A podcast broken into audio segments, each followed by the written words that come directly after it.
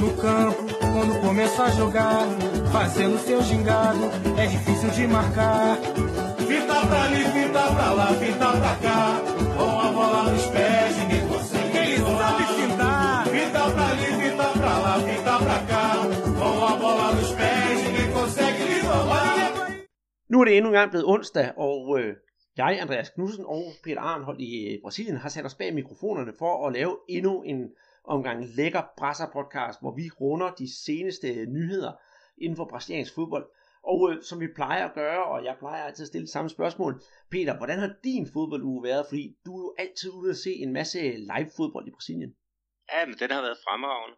Øh, så sent som i går, så var jeg ude at se en CB-kamp mellem America Mineiro og, og Villanova. Det er jo en kamp mellem nummer to og tre i den næstbedste række. Så det, det var virkelig nogle øh, af de store kandidater til at, at rykke op i den, øh, den brasilianske elite her øh, til næste år. Og øh, selve kampen var ikke specielt øh, god, øh, men det blev i hvert fald til 1-0. En 1-0 sejr til øh, Amerika. Så de er sådan midlertidigt op på, på førstepladsen foran øh, storklubben International. Og så for at det ikke skal være løgn, så har jeg jo så også været ude at se en U20-kamp mellem netop America Mineiro og, og Cruzeiro. Og det var faktisk også en kamp, der endte 1-0, men det var så bare til, øh, til Cruzeiro. Øh, så ja, der har været, været gang i den der, og så har der jo også været en masse kampe på, på tv øh, selvfølgelig. Nå jo, for jeg har helt glemt det, jeg også var ude at se øh, Cruzeiro mod øh, Bahia her i, i søndags. Så jo jo, det, det går rigtig fint med at komme ud og, og se noget fodbold live. Og hvad med Andreas? Hvad har du øh, fået tiden til at gå med? Altså, jeg sidder jo her hjemme i det her regnvåde Danmark, så har jeg fået set noget fodbold i fjernsynet. Jeg har fået set øh, Michael Flamingo spille fodbold, og så har jeg også set øh, Botafogo Santos, en, en ret interessant kamp. Øh, og så selvfølgelig topholdet Corinthians mod, øh, ja, mod de kære hold Vasco. Den har jeg også haft fornøjelsen af at, at gennemkigge. Jeg kan sige, øh, øh, jeg har gang i mange ting for tiden, men øh, jeg vil gerne løfte låget lidt for noget, jeg tror, der snart bliver sådan noget. Jeg har haft i den sidste uges tid en længere mailkorrespondance med øh, Chapecoense, for øh, jeg kunne enormt gerne have lyst til at snakke med ja, den tidligere AB og øh, Tullio De Melo om, hvordan hans tid er i Chapecoense, og hvordan det var at, at spille i Danmark. Og den sidste mail, jeg har fået fra Chapecoense, det er et grønt lys, at de vil gerne hjælpe mig. Men øh, som jeg har sagt tusind gange før, det er jo Brasilien, så intet er sikkert endnu. Så jeg tror først rigtig på projektet den der, jeg får lov til at ringe op til Tullio. Ja, men vi ikke krydser fingre for, at det kan, kan lade sig gøre, Andreas. Skal vi i gang med det, det hele drejer sig om, nemlig den syvtrinsraket, som vi har sat sammen med lidt af en, en, et program for, for de næste, næste times tid. Vil du øh, ramse vores emner op? Ja, først så skal vi jo forbi landsholdet, fordi der er blevet udtaget 24 spillere til øh, de to Ja. næste og sidste VM-kvalifikationskampe. Det er så mod Bolivia, og det er mod øh, Chile. Øh, så derudover, så skal vi jo også forbi øh, pokalfodbold, hvor at øh, selvom øh, man ikke har fået afviklet øh, pokalfinale nummer to, så er været her i, i byen, Cruzeiro, der er de allerede begyndt at fejre mesterskab, og øh, den, den er sådan lidt, lidt halvsjov og meget typisk øh, brasiliansk. Så har vi jo også øh, sådan en lidt kedelig historie. Øhm, øh, der er nemlig en spiller, som er, er blevet sygemeldt i øjeblikket på grund af, af stress, og ham skal vi selvfølgelig øh, kigge på, og vi kan jo fortælle, at det er en holdkammerat til Karike, øh, den tidligere OB'er, i, som nu er i, i Santos.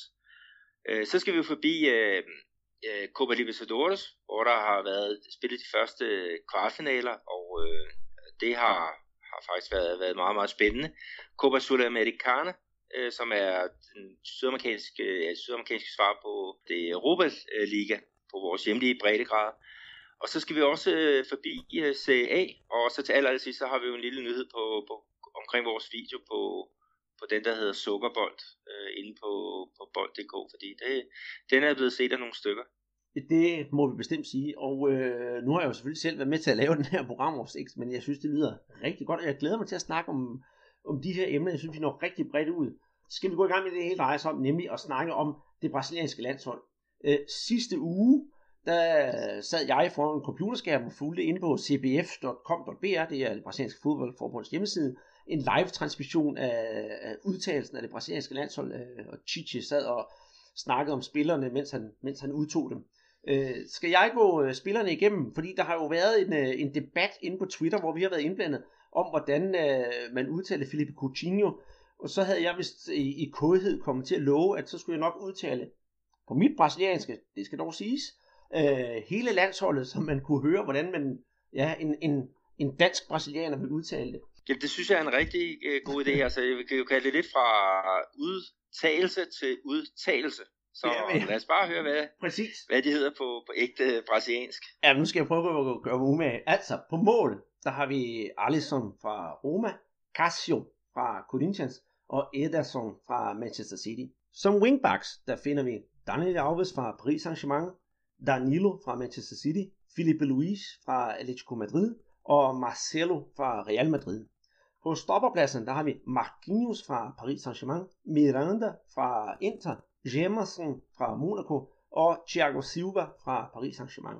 På midtbanen der har vi Artur fra Grêmio, Casimiro Real Madrid, Diego fra Flamengo, Fernandinho fra Manchester City, Fredi fra Shakhtar Donetsk, Paulinho Barcelona, Renato Augusto fra Beijing Guan, Felipe Coutinho fra Liverpool og William fra Chelsea. I angrebet der finder vi Diego Tardelli, Gabriel Jesus, Neymar og Roberto Firmino. Lyder det ikke okay? Jo, det lød rigtig fint, men hvad var det, han hed ham fra, fra Liverpool? Øh, Roberto Firmino. Nej, jeg ved godt, du tænker på uh, Felipe Coutinho. Så er det sat på plads. Men, det øh, er den i hvert fald. Ja. Så tak for den rigtig fine udtale. Jamen selv tak. Uh, hvis vi nu kigger uh, landsholdet igennem, så har vi jo altså nogle nye navne på. Og lad mig starte på midtbanen, hvor uh, efter Chichi havde udtaget den unge Artur fra, fra Gremio, også i øh, samme ombæring sammenlignede ham, og hold nu fast, ja, med øh, Gabriel Jesus. Øh, det tweetede jeg ind på vores presserbold, og øh, den skal altså lige korrigeres lidt, fordi øh, som sagt, Arthur spiller altså på midtbanen, og er slet ikke den samme angrebsstil som øh, hvad hedder det, Gabriel Jesus. Det øh, Chichi mente var, at han har samme talent, og øh, han har samme alder, og han ser samme fremtid i Arthur, som han gør i øh, Gabriel Jesus. Så har vi den, fået den på det rette. Ja, det viser jo også, at, at for Chichi, der er alderen, det er jo ikke det, det vigtigste. Altså, han har jo udtaget nogle, nogle unge nogen som, som Arthur, og han havde jo rigtig stor succes med at udtale Gabriel Jesus, øh, der, da han tiltrådte for ja, lidt over et års tid siden. Men han har jo så også taget, ja, der er par, af de der comeback-drenge, som er, er oppe i, i årene, ikke? der er Diego Tardelli, som er nogen af 30, ikke? og så har, har vi jo Diego fra, fra Flamengo, som er også øh, godt der, deroppe af. Øh, så det er jo sådan også jeg ved ikke, øh, Diego kan jeg måske godt forstå, at, at han er med, men øh, Diego Tardelli, øh, det, det undrer mig i hvert fald lige i, i første ombæring. Altså netop med, med tanke på at, øh, hans alder. Ikke? Men, men han var jo rigtig god, da han spillede her i Atletico Mineiro. Øh, og han var også faktisk Øh, dygtig, da han spillede på landsholdet under, under Dunga. Så, så nu får han i hvert fald mulighed for og vise, hvad han, han kan. Øh, han, han spiller jo i, i, øh, i Kina lige i øjeblikket, så, så selvom Paulinho han er rykket fra, fra Kina til øh, øh, Barcelona, så er der jo kommet bare en, en anden kineser ind. Mm, præcis. Øh, nu nævner du så Diego fra Flamingo, der er udtaget. Og øh, Diego er meget stolt over udtagelsen, og han har øh, udtalelsen til landsholdet. Men han har også selv øh, samme ombæring kommet med nogle kommentarer med, at han regner jo ikke med at være ja, titular, altså være blandt de, øh, de 11 i startopstillingen, men er yderst tilfreds med, at han er, han er kommet ind i, ind i varmen igen.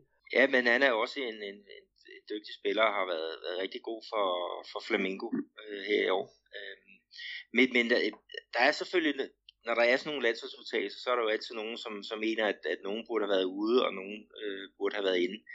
Og en af dem, som, som øh, er, er voldsomt debatteret lige i øjeblikket, det er målmanden fra, fra Santos, øh, Van der Ley. Altså, øh, der er folk, der spørger, altså er der noget vejen med hans brasilianske pas, fordi at, hvordan kan man overse øh, Brasiliens øh, allerbedste øh, målmand? Og han har, som vi også vil, vil komme ind på lidt senere i det her program, altså han har været outstanding for, for Santos. Øh, så mm, jeg er også lidt øh, ærgerlig øh, over, at han, han ikke er, er med i, i den her ombæring. Øh, jeg ved ikke, hvordan du har det med, med det, Andreas. Jo, det giver dig ret i. Jeg synes også, at han skulle have fået en chance. Men jeg tænker i, i, i samme ombæring, og lad mig nu så tale færdigt inden du afbryder, for jeg ved, hvad du vil sige, at øh, det kan være, at han har lidt sin alder imod sig. Han er jo 33 år, øh, og det kan være, det er derfor. Men samtidig, og det er nok det, du også tænker det samme som jeg, jamen Fernando Pras, han kom jo med til OL, selvom han er ja, øh, en, en del ældre. Og det er jo lige præcis målmandsposten, der behøver man jo altså ikke at være de der 7-8-29, som er ideal alderen for en fodboldspiller. Men ja, øh, men, men, men på den anden side set, der er altså så mange dygtige målmænd i Brasilien, Peter, og det, øh, det har vi også snakket om, at målmænd, målmandsniveauet er jo steget gevaldigt, så jeg tror også, øh, at Chichi, hans, hans grå hår i hovedet kommer jo ikke af ingenting.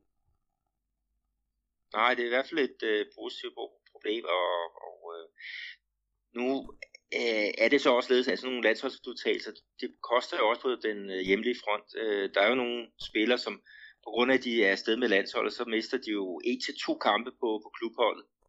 Så jeg ved ikke helt, om, om Santos de ikke øh, græder med det ene øje og, og smiler med det andet. Øh, fordi at, at nu, nu bliver han så holdt øh, hjemme i, i klubben og kan, kan spille fuldt ud der, frem for at han skulle ud på nogle, nogle lange rejser og ja, måske at, at, at tage en, en bænkplads. Men, men øh, jeg tror måske næste år, ja, når man skal i gang med de der regionale turneringer her i Brasilien, ikke, så er der måske også lidt mere, mere plads. Og vi kan sige nu, at nogle af de hjemlige spillere er jo, er jo også ikke blevet udtaget her i, den her ombæring. Altså Rodrigo Caio fra São Paulo øh, er ikke med. Øh, Fagner øh, fra Corinthians er, er ikke med. Øh, Luang fra Grêmio er, er ikke med. Og det, det er jo hold, som, som har nogle vigtige kampe på, på den hjemlige øh, scene. Ikke? Så, så det kan måske også forklare lidt, at, øh, at man ikke, man ikke, hvad skal vi sige, udtager sindssygt mange fra den hjemlige liga. Mm. Og selvfølgelig, Chichi skal jo finde idealopstillingen til, til VM næste år. Men vi skal også sige, at Brasilien har jo kvalificeret sig og er 100% sikker på at slutte nummer 1 i, i puljen, uanset øh, øh, resultatet mod Chile.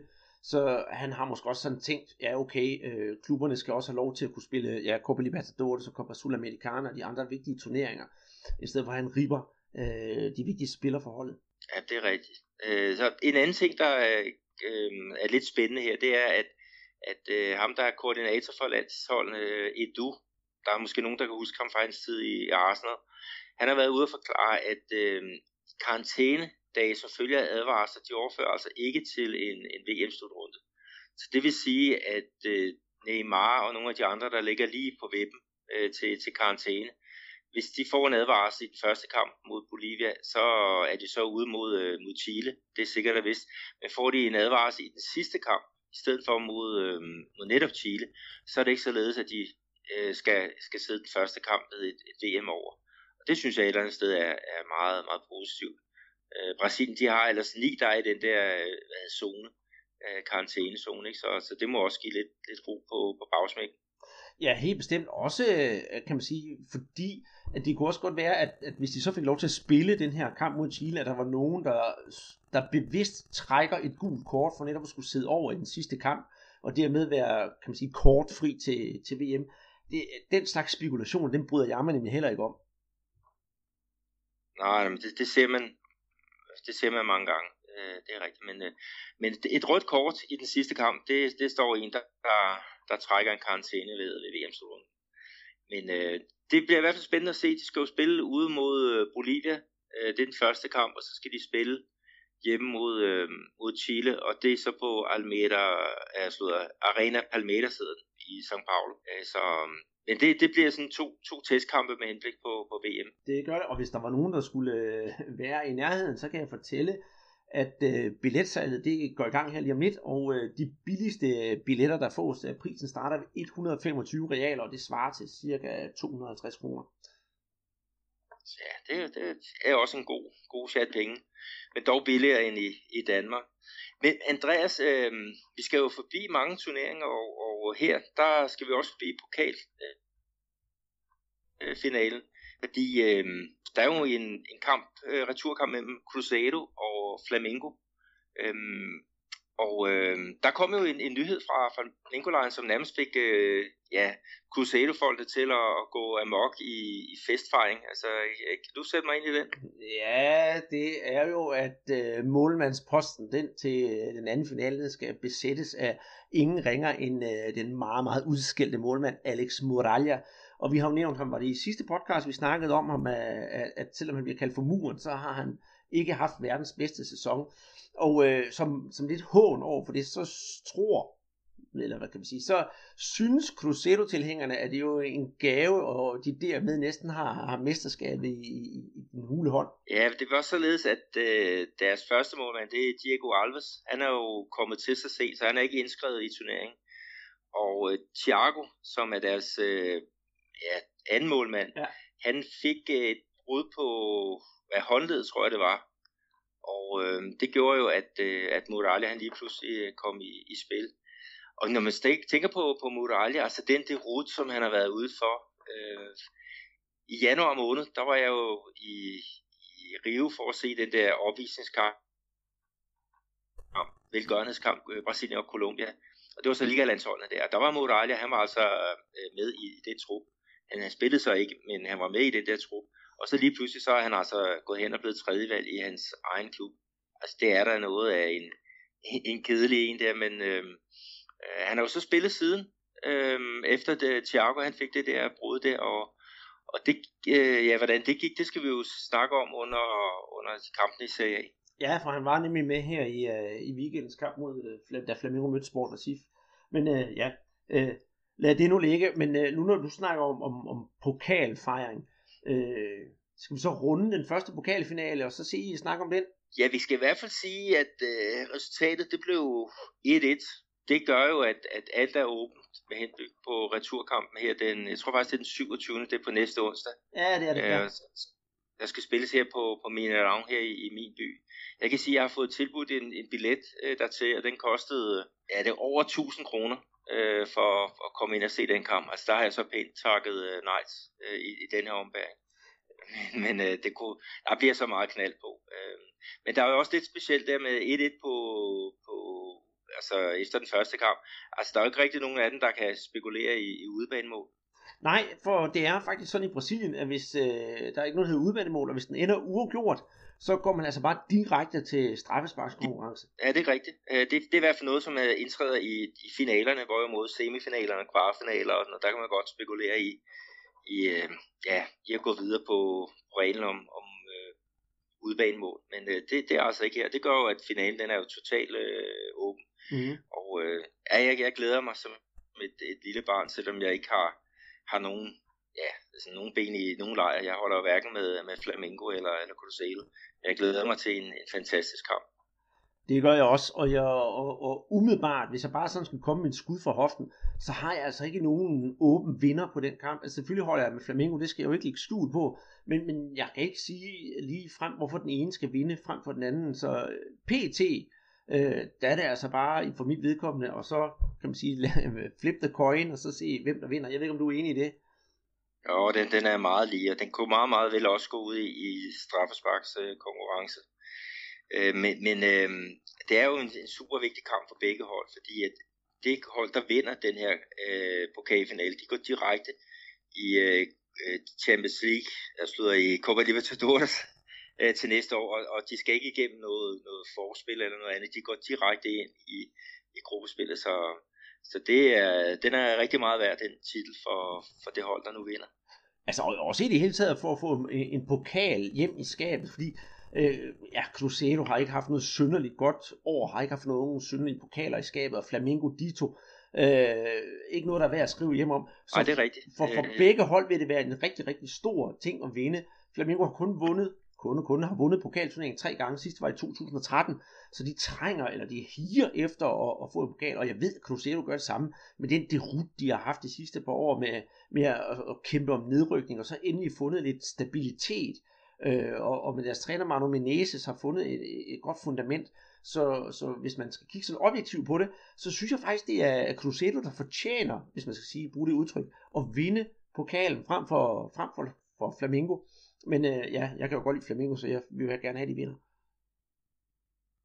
Ja, men øh, en ting er, er sikkert, øh, det er svært at gætte, hvad, hvad kampen bliver, men vi kan til gengæld øh, glæde os over, at den, den er på vej, og øh, det er i hvert fald ikke noget, der, der ja, altså alle her i byen, den blå lejr, øh, de er jo helt opsat på, på det der, der bliver, der bliver som sagt knald på. Ja. Men, men, men knald på, Andreas. Øh, vi har jo også en, der har oplevet lidt øh, knald på, i hvert fald i negativ øh, henseende. Øh, det er øh, faktisk en spiller, som er blevet sygemeldt med, med stress. Det er det nemlig. Det er ingen ringer end uh, Neymar. Og uh, ja, det er, jo, det er jo synd, at sådan en ja, spiller kan gå ned med stress. Men han er jo ikke, han er jo ikke den eneste, der, der har gjort sådan noget. Det er, jo, det er jo noget, der går ud over mange andre topatleter øh, igennem tiden. Vi kan jo nævne i flæng Andre Agassi og hvad hedder ham, Simon Phelps, er jo også nogle af dem, der, der er gået ned med stress. Og øh, det er en meget, meget svær sygdom for, for, for idrætsudøvere at, at rende rundt med. Og især også i et land som Brasilien. For stress, jamen der skal man jo nok opsøge en psykolog. Og hvis der er noget i Brasilien, et, et land som Brasilien, det tør jeg godt øh, lægge hovedet på blok, kan jeg sige. De, øh, altså det der med at være, være, være, være psykisk syg, det er ikke noget, man ser, ser, ser pænt til, fordi folk de tror så, man er, at man er, man er sindssyg, man skal søge, besøge en psykolog. Så der er mange fodboldspillere, der i stedet for at opsøge hjælp, falder de i et hul med ja, druk og stoffer. Det ser vi for eksempel med, med Adriano. Jeg tror også, han har lidt en depression. Det kan man vel høre på, når han snakker, hvordan han har haft sit liv med sin far og de faderbindinger, han har haft. Og han er jo faldet i, i, i et dybt hul. Så jeg håber ikke, at det samme sker med, med Neymar. Jeg tror det ikke. Og jeg håber på, at hans eksempel, det kan få, øh, hvad kan man sige, øh, altså få, få, få, øh, få det spøgelse, som depression er i brasiliansk fodbold, ud i det åbne lys, og, og man kan diskutere det og, og, og prøve at kurere de problemer, der er med det. Ja, men det, det er en, en voldsom en at, at rende ind i. Øhm, han er faktisk øh, indtil videre, øh, så han øh, meldt, øh, sygemeldt resten af, af året, øh, og, øh, og klubben har så fortalt, at man har øh, sat hans kontrakt på, på standby, forstået på den måde, at den periode, han er så væk øh, nu og her, den forlænger man så i den, den anden ende. Øh, den nuværende kontrakt, som blev indgået i, i juli her i år, den udløber øh, med slutningen af, af 2018. Øh, jeg skal også lige tage med, at, at det var faktisk to uger siden, at klubben øh, meldte ud, at øh, Niel Mar, han var ude med, med en øjeninfektion. Øh, men så i den her uge, så kom det så ud, øh, ud at han faktisk var diagnostiseret med, med stress. Så, så hvad hedder det, rigtig god øh, bedring til ham. Og vi skal snakke lidt om ham, fordi øh, han er jo så 33 år øh, nu her, ikke? Og, og sådan som jeg husker ham, da han kom frem, altså han var jo betragtet øh, som et af de største talenter i brasiliansk fodbold. Øh, han kom fra, fra International, øh, så kom han videre til øh, Lyon i, i Frankrig, som havde rigtig god succes med deres brasilianske spillere. Så kom han tilbage til Brasilien, hvor det så var øh, Corinthians, som, som øh, tog imod ham. Og der blev han så øh, øh ramt af en frygtelig knæskade i, i 2006. Altså det er sådan en episode, hvor han, han er i, i løb, og så underbenet, det ligesom forsvinder under ham, altså ind, ind under kroppen nærmest, sådan at det giver et, ja, i sådan et, nærmest et, sådan et, et, et sjovt øh, V, sådan et skævt V. Og det så, det så virkelig, virkelig frygteligt ud, og det tog også rigtig lang tid for ham at, at komme igen. Men han kom igen, og øhm, kom så tilbage til International, hvor han så, øh, jeg kan huske det, det vidunderlige mål, han, han lavede i, i, jeg tror faktisk det var 2008, øh, hvor han øh, simpelthen ligger og leger med, med otte Corinthians-spillere inden han, han lægger bolden i, i målet. Altså øh, et fantastisk øh, flot mål, ikke? Og, og det der med, i Brasilien der snakker man, at man laver sådan en filer, jeg ved ikke, om du kunne, kan beskrive det. Jo, men det, det, det er simpelthen, man dribler med bolden, og de der forsvarsspillere, eller hvem nu er, de kan ikke rigtig få fat, eller øh, takle vedkommende. Så, så der kommer sådan to-tre løbende bagefter, og filer, det betyder jo faktisk uh, kø. Så, så kan man sige, ja, man danner kø efter sig, sådan som man dribler med bolden. Ja, det, det, det er en helt rigtig beskrivelse. Det er altså otte mand. Jeg øh, skal nok lægge den op på vores uh, Twitter, for at folk kan, kan se. Så efter det, det, så har han jo været sådan lidt i Spanien, Villarreal, kom uh, tilbage til Brasilien, kom så til Katar, og det er så derfra han kom uh, til, um, uh, nu her til, um, til, uh, til Santos, ja, ja. til Santos. Men ellers landsholdet, uh, 24 kampe og, og 9 mål, uh, alt, alt for, for få i forhold til det talent, han, han egentlig var. Men mm. uh, som sagt, jeg håber i hvert fald, at han, han kan komme ovenpå igen og, og god bedring til ham. Det gør jeg også. Altså hele balladen, kan man sige, det er synlige for, for os tilskuere, kan man sige. Det skete tilbage her den 27. august, da, da Santos spillede 1-1 mod Cruzeiro. Neymar kommer ind på banen efter en halv time af anden halvleg, og han rører i stedet for Copetti, og han rører knap nok bolden. Øh, da han så kommer ud øh, tilbage i, i omklædningsrummet, får han det dårligt, øh, får hjertebanken og, og får sådan nogle lammelser i ansigtet.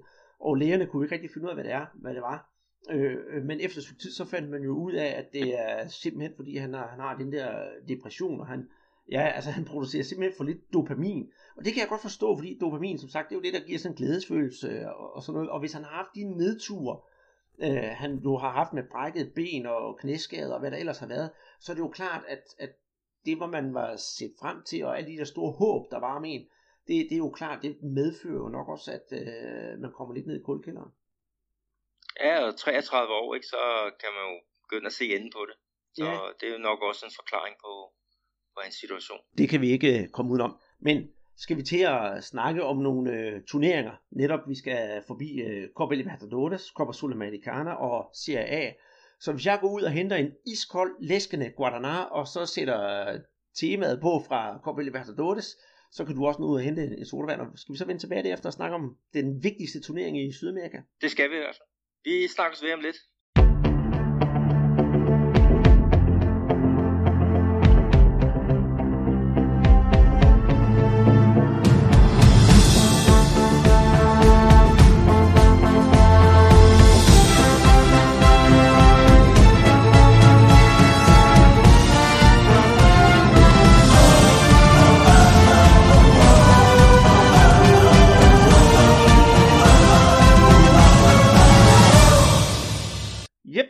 Var så hymnen til Copa Libertadores. Jeg synes faktisk, den er rigtig god.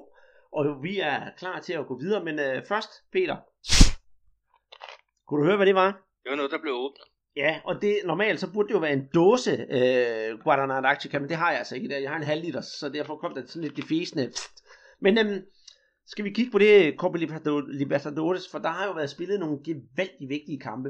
Ja, det er rigtigt. Vi nået frem til, øh, til kvartfinalen, og vi havde jo hele øh, tre brasilianske hold i aktion, og for at det ikke skal være løgn, så var der også, også øh, øh, tre argentinske hold, men øh, de spiller jo hver deres, deres halvdel. Men skal vi ikke kigge på den øh, brasilianske halvdel først?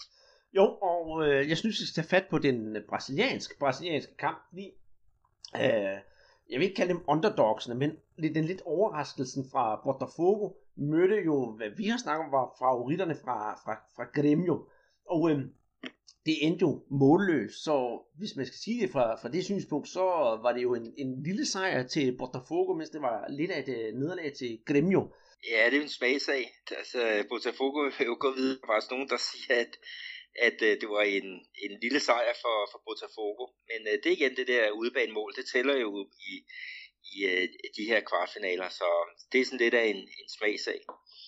Men, men selve hvad er det, kampen, Andreas, uh, hvad har du at sige til den? Øh, jamen, det blev spillet på øh, Ingenieur Inter Santos, og der var hele øh, næsten 37.000 tilskuere, så der var i hvert fald dækket et flot bord til, øh, til den her Copa Libertadores kamp. Det var en forholdsvis chancefattig kamp. Øh, der var dog en enkelt en til, til hver side. Hvad synes du, Peter? Hvad, er det et retfærdigt resultat? Ja, det, det synes jeg. Altså, det var en intens kamp. Altså, det kan godt være, at der ikke var de, de vilde øh, store chancer foran øh, de, de to mål, ikke? men intens, det, det, det var det jo ikke, så man kunne godt se, at der var, var meget på spil, ikke? og så selve rammen var også, var også fantastisk, ikke? Og, og Titi, landstræner, han var også på, på plads. Og som vi talte om her, han har jo så udtalt øh, Arthur fra, fra Grêmio øh, senere hen. Han spillede også en, en fin kamp på den øh, centrale øh, midtbane. Men vi skal så sige, at Cremio, de var altså uden uh, Luang og Jeromel, som virkelig har været to af deres uh, hjørnesten, ikke? Og, og de er så måske med her i, i aften, når de skal spille returkamp i, uh, i Porto Alegre.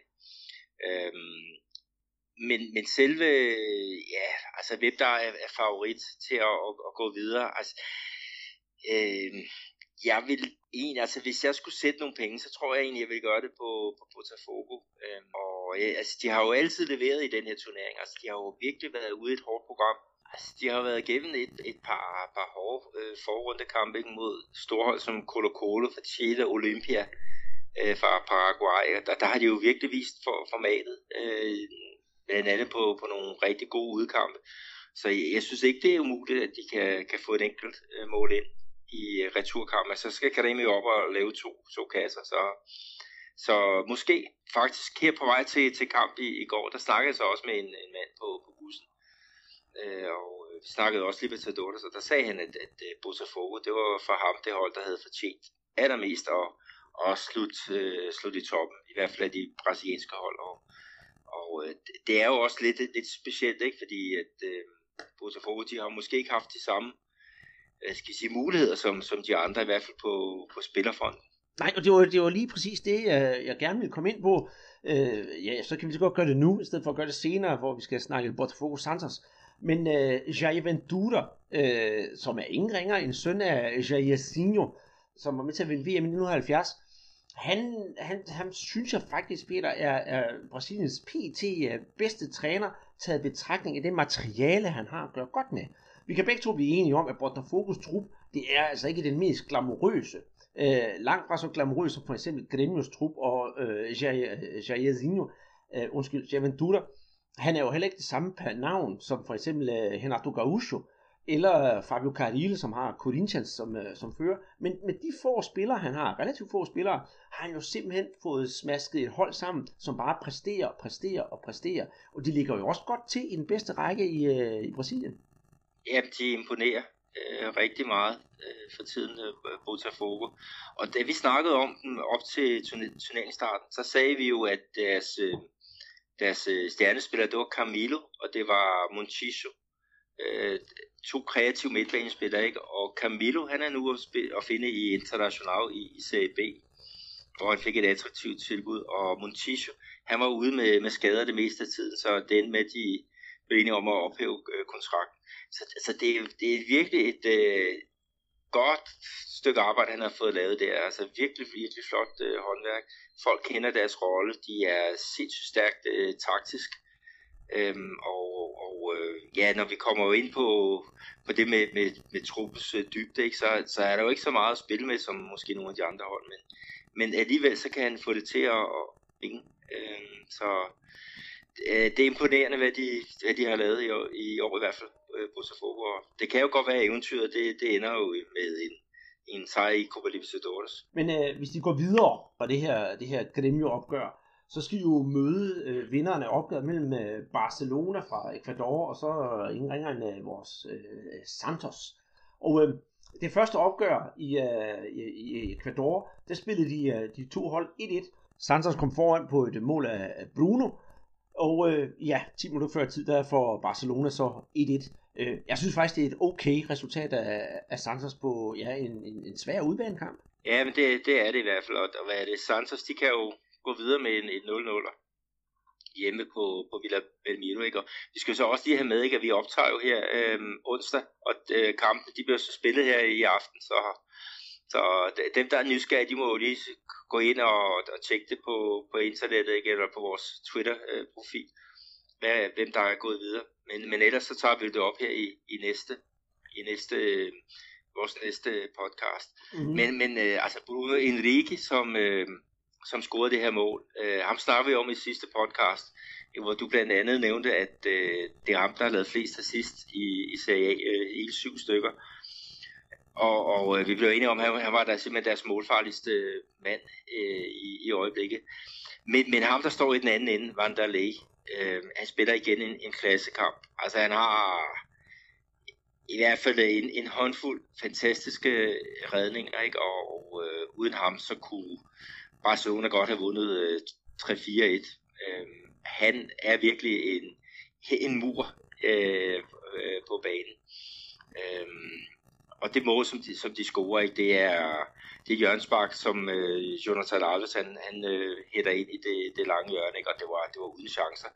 Men jeg kunne så lige spekulere på, på det med, med Jørgens Spark, altså at man ikke har en, der, der dækker op ved, ved stolperne.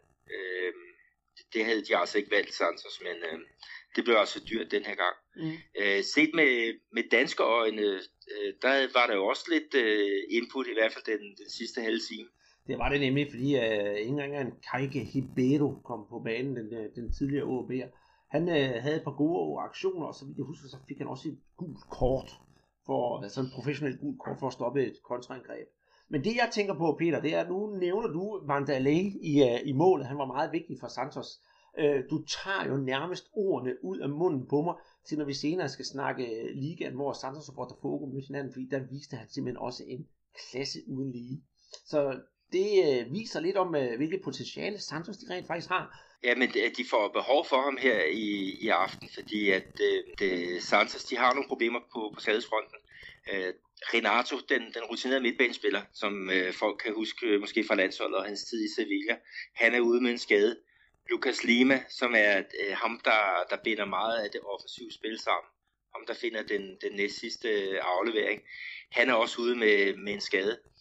Øh, så det er jo, den, kan lave de der øh, altså afgørende ting på den, på den sidste tredjedel øh, så skal det være et frispark eller noget andet, ikke, hvor at, at, øh, at, at man skal sparke på, på kassen. Men jeg tror virkelig, de får nogle offensive problemer her i, i, i dag, ikke? og så er det jo altså godt, at man kan, man kan gå videre med 0-0, ikke? fordi så, ja, det, det, det, det, de skal i hvert fald ikke øh, igen et stort ansvar på Vandalés skulder, men, men øh, ja, Brasiliens bedste målmand, PT. Mm, mm-hmm. uh, vi kommer faktisk næsten ind på det her, når vi skal snakke, snakke liga igen. Men hvis vi skal runde de to andre kvartfinaler, hvor vi har argentinske hold indblandet. Øh, jeg havde jo regnet med, at vi skulle se øh, hold River Plate i, som en af finaleholdene. Men her i første kvartfinale, der på udebane mod øh, J. Vlistermann, der måtte jeg altså lide et øh, 3-0 nederlag. Og jeg har ikke ret meget sådan indsigt og, og, og, om de to klubber, Peter. Men, men synes du også, det lyder lidt en overraskelse, fordi River Plate var jo spået en, en stor Copa Libertadores turnering. Jo, de var favoritter til at gå videre sammen med øh, ja, den anden. Øh, øh, øh San Lorenzo, de var også øh, favoritter i kampen mod Lanús, og det, det klarede de så også. De slog øh, Lanús med, med 2-0 med, med tidligere FCK og Musis øh, på banen i alle 90 minutter. Men, men Jorge Wilstermann, det, det har jo nok været turneringens øh, ja, overraskelse, ikke? Og at de vinder ja, med, med så meget, altså 3-0 øh, det er også en, en sensation øh, hernede. Øh, jeg så kampen, og jeg må så også sige, at River Plate, de har sådan nogle direktører ved, ved, ved stilling 2-0, hvor de, de, de brænder øh, inden fra et lille felt ved, ved tom mål. Altså, de, at de ikke får, får hvad for puttet en øh, pind ind, det, det øh, var meget, meget overraskende, ikke? Og, og det bliver jo også dyrt, fordi jeg tror altså ikke, de kan, kan hente øh, George Wilstermann. Jeg så selv øh, Jorge Wilstermann spille her på Mineral mod Atletico Mineiro i, jeg tror måske var det 8. dels øh, finale, ikke? Og, og de var meget, meget disciplineret, og, øh, og de kunne også finde den mere og trække tiden. Det skal jeg lige hilse at sige. Øh, så det, det, det kommer de til at gentage det i Buenos Aires her i, i aften, eller i morgen, jeg kan ikke lige huske, øh, hvornår de, og det er onsdag eller torsdag, der er returkamp. Men øh, jeg tror på, så San Lorenzo, må ikke de de øh, kan forsvare 2-0 ud mod Lanús. Det tror jeg helt bestemt. Så, men øh, vi vender tilbage til det i, næste uge, når, når kampen er spillet. I Copa Sudamericana har vi stadigvæk en, øh, en masse brasilianske hold, som, øh, som er i gang med at spille øh, 8. Finalerne. Det første hold, jeg finder, det er Corinthians, der fik øh, 1-1 mod øh, Racing Club. Og øh, så har vi det rent brasilianske opgør mellem Sport Recife og Ponte Preta. Den hæver Sport Recife hjem med en øh, 3-1'er. Chapecoense og øh, Flamengo, de spillede en øh, lidt trist 0-0'er. Og så har vi Fluminense mod LDU Quito. Øh, den nok mest interessante kamp, hvor Fluminense på hjemmebane på Maracanã, de øh, vinder 1-0. Og øh, Fluminense på hjemmebane på Maracanã med 40-50.000 tilskuere, det er altid en fornøjelse, fordi der kan man sige, at de bruger fest og farve på tilskuerpladserne. Ja, det, det var det i hvert fald. Altså, de har jo det med, at de, de kaster noget talkum op i, i luften, øh, inden at, at spillerne kommer tilbage. I gamle dage var det, det rismel. I for, altså, det var sådan for at, at ære en, en, øh, en, en, en mørk øh, Fluminense-spiller, som i tidens morgen smurte sit ansigt ind med, øh, med rismel for at, at, at virke hvid. Øh, så det er den måde, de har, har heddet ham på. Men, men ja, øh, en, også en spændende kamp øh, historisk set, ikke? fordi Fluminense og LDU Quito de spillede faktisk Copa Libertadores finale i 2008. Øhm, og, ja. og det var også en, en kamp, som øh, Peter Banke han, han husker. Jeg skulle... Ham, der vores forfatterven. Ja, jeg skulle til at afbryde dig, Peter, for jeg vil sige, ved du hvem der vandt den? Og det gjorde Peter Banke. For ja. Øh, ja han er jo øh, forfatter, jeg tror, for, han, er, han er også journalist selvfølgelig. Øh, og han var jo med til at dække den der kamp, og lige pludselig så står han nede på banen, og, og ja, hverken værre eller bedre, lige pludselig så står han altså også med den der kæmpe Copa Libertadores pokal i hænderne. Og det må have været et kæmpe stort øjeblik for Peter. Han har også sendt et billede uh, til mig en gang, hvor han står med den her pokal. Jeg tænker, ej, det, det er da løgn. Men det er altså rigtigt, at uh, ja, en tilfældig dansker lige pludselig står med den største pokal i uh, brasiliansk klubturnering i hænderne. Ja, det er, det er kæmpestort. Øh, men hvis vi kigger sådan på, på kampen her, så blev den jo så 1-0 på det mål, som øh, Gustavo Scarpa, øh, ham som, som du kalder Scarpe, Scarpa han, han øh, satte ind i første halvleg. Det er et frispark, hvor han ved venstrebenet skruer bolden øh, uden om muren og, og ind øh, i, i nettet. Øh, fantastisk øh, Øh, flot øh, scoring. Og så ellers så er der bare at sige, at Fluminense de fortjente øh, sejren. Altså, de havde flest chancer, og de havde også mest, øh, mest bold, men, men det blev altså kun ved, ved den ene. Øhm, de havde, øhm, LDU Quito, de har jo en, en god kending af brasiliansk fodbold. Hernan Barcos, også ham, der blev kaldt, øh, der blev kaldt Piraten. Og dem, der kan huske helt tilbage fra dengang TV2 Sport, de viste, øh, øh, der var Barkers, han var en af stjernerne på, på Palmeiras, øh, som blev vist rigtig, rigtig mange gange øh, på, på den her øh, kanal. Jeg tror faktisk, den hed Samba Fodbold, eller Samba Bold. Men øh, lad, lad det nu ligge. Men, men øh, hvis vi skruer tiden tilbage til, til 2008, ikke, der var det således, at Quito de havde vundet den første kamp 4-2, og så blev returkampen en Fluminense sejr på, på 3-1, og så blev det afgjort på straffespark. Og der var der altså holdet fra Ecuador, der var, var stærkest. Og det der med at skulle spille i Quito oppe i højderne, altså der er 1-0, det er godt nok en øh, uh, spinkel uh, øh, øh, føring, men uh, jeg kan ride storm med uh, der, deroppe. Og det er så uden deres topscorer Enrique Dorado, som, som hævde et, et gult uh, kort til sig i, i den her, ja, det første møde. Ja, men let bliver det i hvert fald ikke, og øh, vi ser frem til, til kampen, og vi skal nok følge op på dem. Skal vi... Øh, jeg er spændt på, Hvad? hvis Fluminense de når finalen om Peter Banke, han så også vil være på, på Maracanã for at, at hæve pokalen. Jamen det, det skal være ærligt det tror jeg ikke, for jeg ved for øjeblikket, at Peter Banke han er i gang med et større bokseeventyr. Ikke at det er ham selv derude og, og slås, men uh, noget dokumentar omkring uh, bokse på, boksning på international plan. Jeg har set noget af det, han har lagt op nogle steder, og det ser rigtig, rigtig interessant ud. Men skal vi uh, rette vores øjne mod uh, den brasilianske serie A, Peter, inden vi får snakket os væk i alle mulige uh, fodboldting? Ja, lad os kigge på, på den. Altså, vi har jo fået spillet den, ja, den 24. runde ud af de, de 38, der, der er nu her. Ikke? Og øhm, ja, vi må så sige, hvad det Corinthians, de kommer jo tilbage på sporet.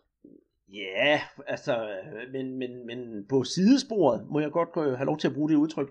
De spiller øh, hjemme mod øh, Vasco på Arena Corinthians foran 41.000 tilskuere.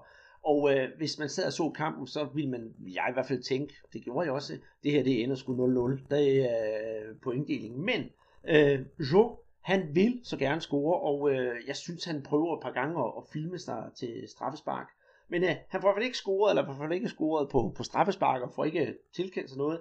Men det forløsende mål, det er faktisk Jo, der scorede efter 71 minutter. Et indlæg fra venstre side i baglinjen. Den bliver lagt ind over, så snitter den Jos hoved, og rammer på hans øh, overarm, og øh, han scorer altså med armen. Øh, hvad skal vi sige til det, Peter? Mener du, det var med vilje, eller var det ikke med vilje? Ja, ja det ved jeg så ikke. Altså, han gør sig jo bred, og det vil jo alle øh, folk gøre i den der situation. Altså, han er jo i, i nærkontakt med, øh, med bagstolpen. Ikke? Så som ikke andet, så vil jeg da også gøre det der for at beskytte mig selv. Men, men faktum er, at, at den, den tager armen, ikke? Og, og øh, det, har jo ja, øh, skabt en masse debat hernede i Brasilien, ikke, hvor folk siger, at igen har Corinthians fået et, et, ja, en billig sejr. Ja, præcis, og det er netop det. Kampen ender på med 1-0 på det der mål af, af Jo. Jeg har så en, øh, en ordentlig bredside til, til Jo, for han blev efter kampen interviewet, og så siger han, jeg kaster mig bare ind i bolden. Men jeg vil sige, at øh, hvis, jeg ved godt, der sker mange ting under sådan en fodboldkamp, men man kan da vel mærke, at bolden rammer en på armen. Og så især Jo, øh, tidligere på året i øh, Campeonato Paulista, den anden semifinale, der er Jo og Rodrigo Caio op og sådan lidt toppes i, i en takling, mens Jo han løber frem for at score. Og øh, målmanden øh, for, for São Paulo, han bliver jogget over foden.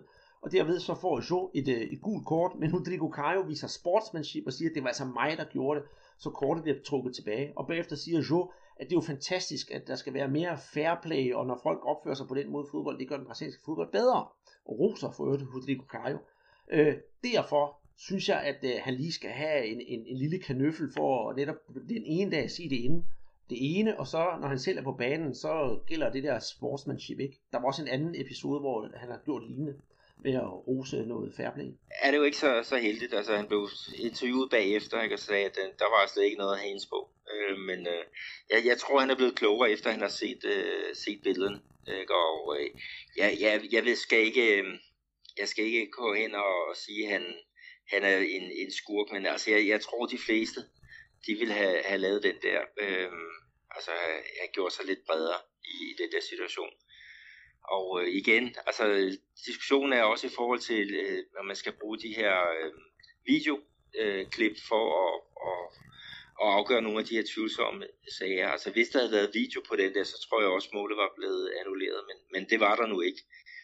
Og øh, den måldommer, som stod nede ved, ved baglinjen, han kunne ikke se noget på grund af, af stolpen, så, så et eller andet sted kan jeg godt forstå, at målet blev, blev godkendt, men, men selvfølgelig er det ærgerligt, når der sker sådan nogle ting. Ja, altså præcis, og det er jo ikke første gang, at nogen bruger hænderne til at, eller armen til at, til at score med. Øh, ja, det var så Corinthians. De, øh, de behøvede jo ikke at være afhængige af, at andre hold skulle tabe for at beholde den her føring. Men øh, de andre hold, de kunne selvfølgelig heller ikke følge med. Vi snakker her om øh, Gremio, der rent faktisk tabte med 0-1 mod Chapecoense på hjemmebane. Og det har Gremio ikke været vant til. Nej, de har været øh, sådan godt kørende i den første halvdel af, af sæsonen og var, var et bedst spil, ikke? Men, men nu er her ikke så status, at, øh, at første udfordreren til, til, til Corinthians om øh, det brasilianske mesterskab, de har faktisk kun hentet én sejr i de sidste syv kampe. Så selvom Corinthians de har røget ind i nogle, nogle kedelige nederlag, ikke, så har de jo stadigvæk haft et, et forspring. Øh, sådan et komfortabelt forspring, fordi forfølgerne, de, øh, de sætter jo også point til. Det gør de. Øhm, men men øh, de, de har jo også skrevet og haft deres, deres tanker på, på pokal, jeg stod på Copa Libertadores øh, kvartfinalen, ikke? Så, så de har jo heller ikke måske givet den 100%, og Chapecoense, de skal bruge at skulle bruge en sejr for at, at komme lidt væk fra, fra stregen. Øh, så måske var det ikke så overraskende alligevel, det her resultat. Mm. Men vi skal i den her sammenhæng også lige have danskervinklen på, eller den manglende danskervinkel, der siger, at øh, Tullio De Melo, han var ikke på banen i den pågældende kamp. Hvis vi så går videre til uh, Botafogo mod Santos, Santos de ligger jo nummer 3 i ligaen, ikke? og det er jo sådan, når vi kigger på det, Botafogo og Santos, to af de hold, der, der spiller kvartfinale i, i Sydamerikas øh, uh, uh, fornemmeste klubturnering, ikke? men det, det var jo ikke, jeg skal sige, de stærkeste hold, der stærkeste spillere, der blev sendt på, på banen. Nej, det var, øh, kan man sige, i hvert fald Botafogo stillet med et reservehold, og jeg havde egentlig regnet med, at Santos ville, øh, ville køre dem over. Santos får øret med Kajke på banen i, øh, i alle 90 minutter. Øh, det skulle vise sig at være, være anderledes, fordi Botafogo de basker faktisk Santos 2-0, og var egentlig Santos overlegen hele kampen igennem. Det synes jeg var ret imponerende med det øh, materiale, som øh, Botafogo har. Rigtig, rigtig flot øh, af, af Botafogo, og jævnfører vores snak lidt tidligere om Copa Libertadores, jamen øh, jeg, jeg tager sgu hatten af for dem en gang til. Ja, det, det er forrygende, hvad de har gang i. Øhm, men øh, så om, om Botafogo stillede med, med deres reserver, det gjorde Santos så sandelig også.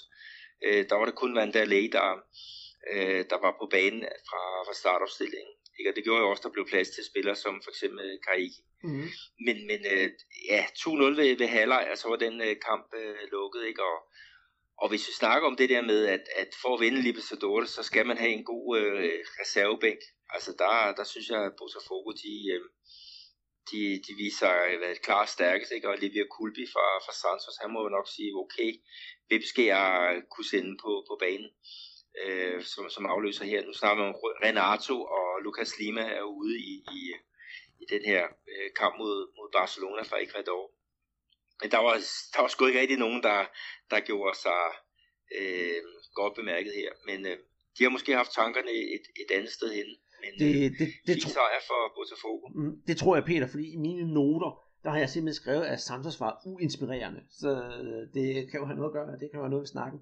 Ja, det, tror, det er jeg helt øh, sikker på. Det, det er også pokkers ærgerligt sådan en kamp, ikke, hvor man siger, at der burde være fuldt hus på, på Nielsen Santos, ikke? så er der jo er der 5-6.000 øh, tilskuere til, til sådan en match her. Ikke? Men, men det er jo prioriteten i, i de her to klubber. Det er den, at Copa Libertadores, den, den fylder alt i øjeblikket. Mm. Hvis vi rykker videre ned til øh, de regerende mestre fra, fra Palmeiras, så vandt de en, en pligtig, kan man sige, en pligtsejr på 1-0 over Curitiba, et øh, mål af Jean efter 40 minutter foran 24.000 tilskuere på Allianz Park. Det ved jeg ikke, jeg har ikke så meget at sige til det. En øh, pligtsejr og tre vigtige point for Palmeiras for at holde fast i toppen.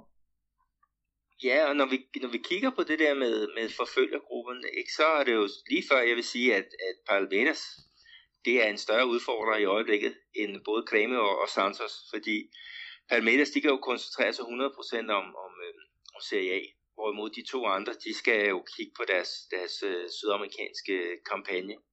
Øh, så øh, ja, det, det, det, det kan godt være, at de kommer sådan lidt derop og, og bide Corinthians i, i, i halen, og, og ja, måske er, er favorit til, til andenpladsen i, i turneringen. Mm. På femtepladsen, der finder vi jo så Flamengo, de mødte på hjemmebane Sport Recife. Altså begge hold, der PT spiller i uh, det der Copa Sudamericana. Uh, ja, uh, jeg kunne gerne tale en times tid om kampen, det skal ikke være det, Peter, men uh, alfa og omega, det er, at uh, Paulo Guerrero, han er tilbage som uh, målscorer, og Flamengo vandt en, en, ja, også her en, en pligtsejr på 2-0. Det mest mærkværdige ved den her kamp, det er simpelthen, jeg kan ikke komme over, hvor grimme trøjer, som Sport Recife spiller i guld. Det er den grimmeste trøje, jeg har set i ligaen indtil videre, og de har brugt den før. Jeg tror ikke snart, de skal finde en ny øh, ja, designer til tøj. Og hvis de tager i det tøj, så vil jeg da i hvert fald øh, øh, prøve at finde mig en ny, ny en til at, at sætte farverne sammen. Øh, ej, det, det er ikke så, så kønt. Men, men noget af det vigtigste med den her kamp, øh, Andreas, det synes jeg egentlig er målmanden for, for Flamengo. Altså, hvem, hvem fik chancen nu her efter, at Thiago han, øh, han har brækket håndledet? Det er jo et øh, næsten et retorisk spørgsmål, Peter. Det gjorde Alex Modalia. Og øh, jeg har set nogle, øh, nogle videoer fra, fra kampen, hvor tilskuerne, der var ikke andet end 7.000 til, til kampen på, på Arena do Urubu, Ja, nok mest for at inspirere ham efter det modvind, han har været i, så jeg fuldt fortjent, og han holder jo nullet, så det er jo også vigtigt. Ja, og det skal jo så også lige være med det, at, at, øh, at øh, de har jo den her pokalfinale, og, og så frem til, at der er det jo Morales, øh, der skal, der skal, der skal køre øh, Flamingo, være med til at køre Flamingo helt til top, så, så ja, man, man håner ham, øh, indtil man virkelig har brug for hans, øh, hans evner, ikke? Så, så vinder så vender det hele. Mm. Øh, det er jo også meget brasiliansk. På 6. pladsen, der finder vi jo så Cruzeiro, og de spiller mod Bahia. Den var du jo inde og se, Peter. Øh, 1-0 til Cruzeiro. Er der noget at skrive hjemme om ved den kamp? Mm, egentlig ikke så meget. Altså, Thiago Neves han brændte straffespark ved, ved stilling 0-0. Øh, og så, så endte det jo så alligevel med en, en 1-0 sejr på mål af, af stopperen øh, Leo.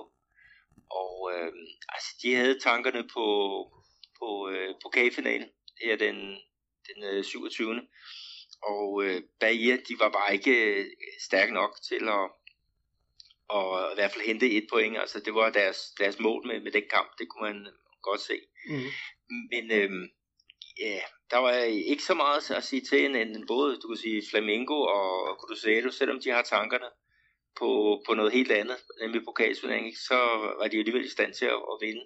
Og det er jo også noget, der, der tyder meget godt med hensyn til, øh, ja, til den der fantastiske kamp, øh, vi kan se frem til her på, på Minerang. Ja, og vindermentalitet hos øh, Cruzeiro, det må man bestemt sige, at, Leo han havde. Han scorede jo, men øh, du var jo på stadion, og du så godt, at han fik øh, lægehjælp, efter han scorede. Det viser sig så bagefter, at han har simpelthen fået rykket skuldrene ned, og den satte de på plads igen, og så spillede han resten af kampen. Det synes jeg godt nok er, er noget af en, Øh, altså så er man sgu en rigtig mand. Ja, det var, det var en, en, øh, en 100% indsats, ikke? og igen, det er jo nok nogle, nogle spillere, der vil trække sig lidt til, ah, vi har en vigtig kamp her om, om 10 dages tid, ikke? Han giver den altså fuld skrald og, og, øh, og blev ja, belønnet for, for den. Øh, så jo, jo, det var, det var, der var glæde i den, den blå lejr. Mm-hmm. hvis vi skal kigge som plukvis på nogle af de andre kampe, så kan jeg kort nævne, at Atletico Paranaense de mødte på hjemmebane Fluminense, Fluminense kommer foran på, på topscoren, øh, hvad hedder han, Enrico Dorado, så han fortsætter sit, uh, sit målorke. Atletico Paranaense vinder som sagt 3-1. Uh, øh, jeg har i mine noter skrevet, at uh, ja, Hibamara, som vi har snakket om at spille for Botafogo og røg en tur til 1860 München, han kommer også på måltavlen. Fuldt fortjent uh, sejr til Atletico Paranaense. Ja, det var, det var det i hvert fald, og, og Fluminense, de har jo så igen også nogle øjne på, på øh, deres, deres kampe mod øh, LDU Quito, så, så det var jo nok også en af, af grundene til, at, at, øh, at, øh, at Atletico Paranaense havde så let spil egentlig. Øh, men, men ellers så havde vi jo også øh, Vitoria mod São Paulo, øh, og det var jo en vigtig kamp i, i selve bundstriden. Det må, det må man sige. Det er, altså, begge hold ligger under stregen. Så kan man sige, hvem ligger mest under stregen. Det endte med en, med en, hvad kan man sige, en 2-1 sejr til, til São Paulo på for foran 12.000 tilskuere. Et, øh, jeg har i mine noter her skrevet et desperat nedrykningsdrama, der virkede nervøst. Øh, og det kan man jo ikke øh, komme udenom, når det er så vigtig en kamp. Eder dag, han bringer San Paulo i front på et hovedstød efter et hjørnespark. Og øh, nu kommer det bedste mål, synes jeg, i ligaen den her runde, det er Cueva. Han scorer altså på hjørnespark, direkte på hjørnet. Den bliver dog rettet en lille smule af Felipe Soto, men øh, et herligt, herligt mål. Og øh, til sidst der reducerer Dralles på en øh, ripost, som har ramt overlæggeren, som han banker ind.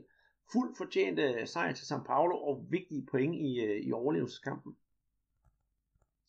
Så kan man så sige, at øh, bundproppen Atletico øh, Goianiense, de spillede så ud mod øh, Ponte Preta, og Atletico, de blev kaldt dragen. Altså, de er altså begyndt at spy ild igen. Det var deres øh, tredje sejr her, efter vi er gået over i anden øh, turneringshalvdel. Og øh, de scorer faktisk alle fire mål i den her øh, match. Øh, Walter, øh, som er den kæmpe store øh, tankforward, der har spillet i blandt andet Sport Recife og Fluminense, som bare har kæmpe problemer med sin, sin vægt. Øh, han kom på, på tavlen. Og så også en, en defensiv midtbanespiller ved navn øh, Ronaldo, som, som er en ung lejesvend fra, fra Flamengo, og, og han har gjort det rigtig, rigtig godt. Øhm, resultatet, øh, Andreas, det betød jo, at, øh, at vi fik endnu en, en trænerfyring i, i CA. Ja. Faktisk den 19. i år. Jamen, det er jo helt vildt, som de træner, de bare smutter. Det er Ponche Pedetas træner, der måtte, måtte gå på kontoret og så hive sig en, en fyreseddel. Uh, ja. Gilson Kleiner hedder han. Det er rigtigt, jeg havde faktisk glemt, hvad han hedder.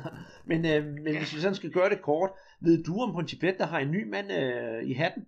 Nej, ikke, øh, ikke umiddelbart. Øh, de, de kunne gå meget efter en, der hedder Verdun, som, som har noget, noget erfaring blandt andet fra, fra Guarani i, i Serie B, og har også noget, noget erfaring fra Serie A-klubber, og så har han faktisk også arbejdet med det brasilianske kvindelandshold. Men, men øh, han skulle være den eneste kandidat, som de, de har på listen, så de, de går stenhårdt efter, efter ham. Ja, okay, der kan man bare se, det vidste jeg nemlig ikke. Øh, skal vi runde ligaen af med at tage ja, ja, top 6 og bund 5, og så topscorerne? Ja, hvis vi kigger på top 6, så er det jo så Corinthians, der fører med øh, 53 point efter de her 24 runder. Øh, Grêmio er, to med 43 point, altså 10 point op. Santos ligger på tredjepladsen med 41, Palmeiras har 40, Flamengo har 38, og Cruzeiro har så 37. Og så på syvende pladsen øh, ligger Botafogo også med, med 37. Øh, og det er således, at de fire første, de går direkte i gruppespillet i Copa Libertadores, og nummer 5 og 6, de skal så øh, igennem nogle, nogle kvalkampe. Men nummer 5 og 6, det er jo pokalfinalisterne. Så det bliver jo enten Flamengo eller Cruzeiro, der, der, der, bliver, der tager den titel, og så betyder det så, at, at øh, de ryger direkte i gruppespillet. Så det vil sige, at syvende pladsen, sådan, som det er i øjeblikket, den giver altså også øh, plads i, i, i kvalspillet til, til den her fornemme turnering. Ja, præcis. Hvis uh, vi kigger ned i, i bunden, så finder vi uh, på 20. pladsen Atletico Goianiense, så lidt isoleret med uh, ja, 22 point efter de her 24 kampe. På 19. pladsen Vitória med 26 point. Og øh, så kommer der nogen, der sådan ligger rimelig tæt, nemlig øh, Curitiba, São Paulo og Bahia, alle sammen med 27 point. Så hvis vi ser bort fra, at de skulle gå i så er der meget, meget, meget tæt bundstrid. Ja, det var også, øh, nu du siger stillingen, det viser, hvor vigtigt at, den, øh, at det var for St. Paulo at, at vinde den her kamp. Altså nu, nu har de hånd i hanke med, med holdene op over nedrykningsstregen. Det ville de jo ikke rigtig have haft med, med et nederlag. Men med selve topscorerlisten, Øh, der er Enrique Dorado fra Fluminense, han er jo så på, på 14 mål. Øh, og Jo fra um, Corinthians, han har lavet 13. Øh, det ene som med, med hånden, skulle vi forstå her. Og så er der Luca fra, fra Ponte Preta, øh, han ligger på tredjepladsen med, med 10. Ja. Og så er der jo et par spillere med, med 9 mål, ikke? blandt andet Roger fra, fra Botafogo, og så André fra, fra Sport Recife. Men øh, kampene øh, her i næste runde, Andreas, er der nogle specielt, du, du kigger øh, på? Det er jo den 25. spillerunde. Det, det er det, og det er måske ikke en af dem, hvor der er flest klassikere i, men vi har São Paulo mod Corinthians. Jeg tør ved med, at vi får over 50.000 mennesker på, på Morumbi til den kamp. Det er jo et lokalt derby af, af, af store dimensioner, og São Paulo, der har hårdt brug for point for at overleve, og Corinthians, der stadigvæk skal bruge point for at holde sig til toppen, det bliver min absolut favoritkamp i den her weekend. Ja, den, det, det bliver virkelig en, en, en, en flot, flot kamp, øh, flot kulisse. Øh, Morumbi, kæmpe stadion, øh, som, ja, som ikke blev brugt til, til VM-slutrunden her sidste år. Det var der nogen, der, der er også over. Øh, men øh, det, det, er et, det er et rigtig fedt stadion at, at gå til fodbold på. Øh, jeg har i en anden en i kigger den, øh, og det er Fluminense mod øh, Palmeiras. Øh, det er også to af de, de store hold, og vi har jo møde mellem Rio og São Paulo, og det plejer jo altid at give lidt ekstra gnister. Det vil også være min, øh, min anden prioritet. Så, men ellers så resten af kampene, det er meget de der sådan midterhold mod topholdene, så der er ikke sådan nogle, det er de to mest sexede opgør i den her runde. Skal vi ikke sige det, Peter, uden at overdrive? Jo, det kan vi godt sige så. Men Andreas, lige inden vi skal slutte af der, så øhm, Real Madrid, de har meldt, at, øh, at de er i gang med at forhandle med en, der hedder Rodrigo, øh, som er en, en ung spiller. Han er 17 år, øh, spiller for Palmeiras lige i øjeblikket. Og øhm, ham har vi faktisk øh, skrevet lidt om på, på vores øh, Facebook-side, øh, Brasserbold. Øh, og øh, jeg har faktisk øh, set ham her i, hvornår var det? Det var i juli måned, der så ham i tre kampe i rap, hvor han spillede for en mindre St. Paulo-klub. Og øh, øh, der gjorde han sig rigtig fint bemærket, men, men hvis man har lyst til at, at, at læse lidt mere om ham, så, så gå ind og, og kig på vores, vores Facebook-side. Og vi kan så sige, at, at han er sådan, ja, samme årgang, øh, samme position som øh, en anden øh, meget berømt øh, 17-årig. Og øh, det er jo en, der kommer fra, fra din klub, og som skal til øh, Real her næste år. Ja, ingen ringer end øh, Vinicius Junior. Men øh, ja, præcis Peter, jeg synes, øh, det er rigtig godt, det du har fået skrevet ind, så jeg anbefaler også, at folk går ind og, og, og læser nærmere om det. Hvis man nu ikke er så meget for at gå ind og læse på vores Facebook-side, så kan man også gå ind og se en lille video, som du har taget i sidste uge, da du var på fod, til fodbold, Peter. Ja, det var i forbindelse med Atletico Mineiro øh, mod Palmeiras, og det er en, øh, ja, det er simpelthen en jubelscene, som er, er, er fantastisk. Øhm, og øh, vi sendte jo også til, øh, til Sukkerbold, øh, bold.dk's øh, side, hvor man kan uploade sine egne videoer, ikke? og øh, den er jo blevet et hit. Altså der er over 48.000 øh, mennesker, som har set den, øh, og øh, den er jo så strøget ind på, på ja, top 10 over de, de mest sete på, på det her site. Så øh, hvis man, hvis man lige har ja, 30 sekunder øh, til over, så, så gå ind og, og, og, og nyd det. Det synes jeg bestemt, man skal gøre. Og med de ord, så lukker vi øh, podcasten ned for den her gang. Øh, først så skal vi lige øh, sende en pæn hilsen til vores øh, samarbejdspartner Guadalajara øh, Antarctica Danmark, så når du går ud og køber sådan en i øh, de lokale supermarked, eller hvor du køber den hen, så send en venlig tanke til os. Desuden vil vi jo gerne have, at I går ind på iTunes og giver os en positiv anmeldelse derinde og nogle stjerner. Det vil hjælpe os lidt i det der danske fodboldpodcast hierarki. Og øh, ja, vores Twitter-profil, den er der også. Der lægger vi noget op fodbold, eller nogle lidt mere spøjte ting. Jeg har blandt andet lagt op, at jeg har fået fuldendt mit Panini-album med, fra Copa America, øh, Copa America 2011. Det var festligt at få de sidste to klistermærker efter tre års søgning. Derudover så vil vi gerne have gå ind på det, der hedder tier.dk, hvor man måske lige kan give en femmer eller en 10, eller hvad man har lyst til, hver gang man hører vores podcast. Det vil hjælpe os med at måske få nyt materiale og ja, nye ting, som kan gøre vores podcast bedre. Og med de ord siger jeg, Andreas Knudsen i øh, Kronjylland og Peter Arnholdt i Belo Horizonte. Tak for den her gang, og vi ses forhåbentlig igen i næste uge.